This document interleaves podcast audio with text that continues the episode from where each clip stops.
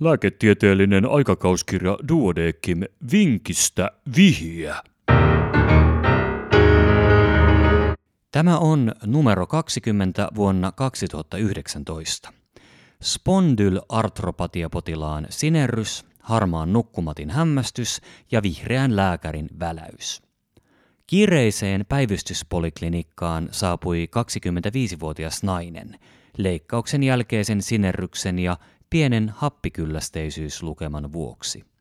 Kolmisen vuotta aiemmin naisella oli diagnosoitu spondylartropatia, jonka hoidoksi reumatologi oli aloittanut ruiskemuotoisen metotreksaatin yhdessä hydroksiklorokiinin kanssa. Hydroksiklorokiinista potilaalle oli tullut pahoinvointia ja hän olikin lopettanut sen käytön omatoimisesti. Lääkehoidosta huolimatta naisen vasempaan käteen oli kehittynyt pitkittynyt jännetuppitulehdus, joka oli vaatinut jo vuotta aiemmin käsikirurgisen toimenpiteen. Kun oireisto jatkui, käsikirurgi päätti edetä vielä uuteen puhdistusleikkaukseen. Leikkauspäivän aamuna potilaan vointi oli tavanomainen. Potilas leikattiin samassa sairaalassa kuin edelliselläkin kerralla. Laskimopuudutuksessa puudutteena prilokaiini, muina lääkkeinä fentanyyli ja midatsolaami, tehty leikkaus sujui ongelmitta.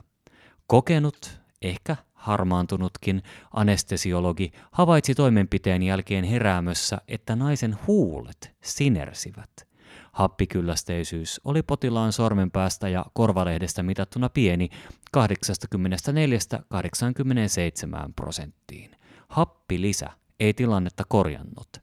Tarkka anestesiologi huomasi potilaskertomuksesta, että aiemmankin leikkauksen jälkeen oli havaittu vastaava tilanne, mutta tuolloin suonoosi oli korjautunut seurannassa itsestään. Tällä kertaa anestesiologi laati potilaalle lähetteen jatkotutkimuksiin sisätautien päivystyspoliklinikkaan. Erikoistuva, tuolloin vielä varsin vihreä lääkäri tutki potilaan ja totesi tämän huulissa selvän sinerryksen. Ääreisosista pulssioksimetrilla mitattu veren happikyllästeisyys oli 85 prosenttia, mutta hengitystaajuus oli normaali, eikä sydämen ja keuhkojen kuuntelussa, EKG-rekisteröinnissä tai keuhkokuvassa havaittu syanoosia selittävää löydöstä tai muuta poikkeavaa. Mikä aiheutti sinerryksen? Ja vastaus seuraa hetken kuluttua.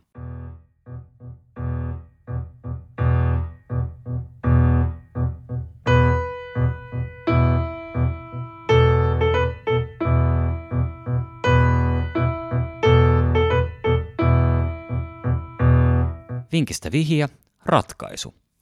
Erikoistuva lääkäri otti potilaasta valtimoverinäytteen verikaasuanalyysiä varten. Tuloksen saatuaan hän kysyi seniorin neuvoa vastauksen tulkitsemiseksi. Verikaasuanalyysissä happiosapaine oli normaali 12,9 kilopaskalia, samoin kuin hiilidioksidiosaPainekin 5,0 kilopaskalia.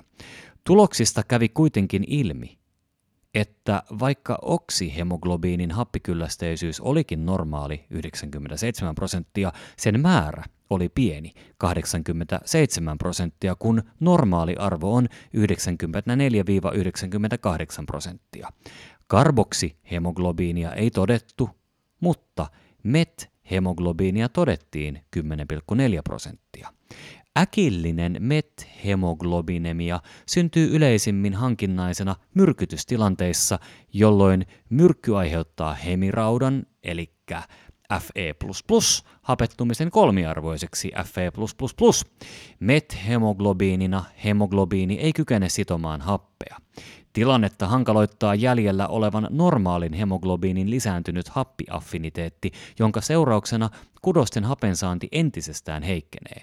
Tilaa kutsutaankin toiminnalliseksi anemiaksi.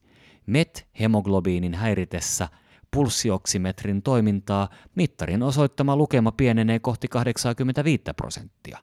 Tavallisimmat MET-hemoglobinemian aiheuttajamyrkyt ovat puudutusaineet kuten benzokaiini, prilokaiini ja lidokaiini sekä muun muassa lepran hoidossa käytettävä dapsoni. Myös nitraatit ja kloraatit, esimerkiksi malarialääkkeenä käytetty klorokiini, voivat aiheuttaa methemoglobinemia. Potilaamme oli saanut laskimopuudutuksessa tavanomaisen määrän prilokaiinia, eli 350 milligrammaa, joka sopi todetun methemoglobiinemian aiheuttajaksi.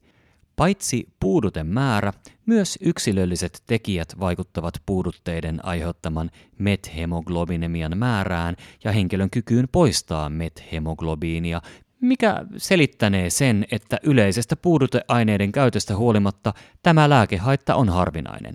Potilaamme methemoglobinemia korjautui itsestään, eikä metyleenisineä, verenvaihtoa, ylipainehappihoitoa tai edes C-vitamiinia tarvittu.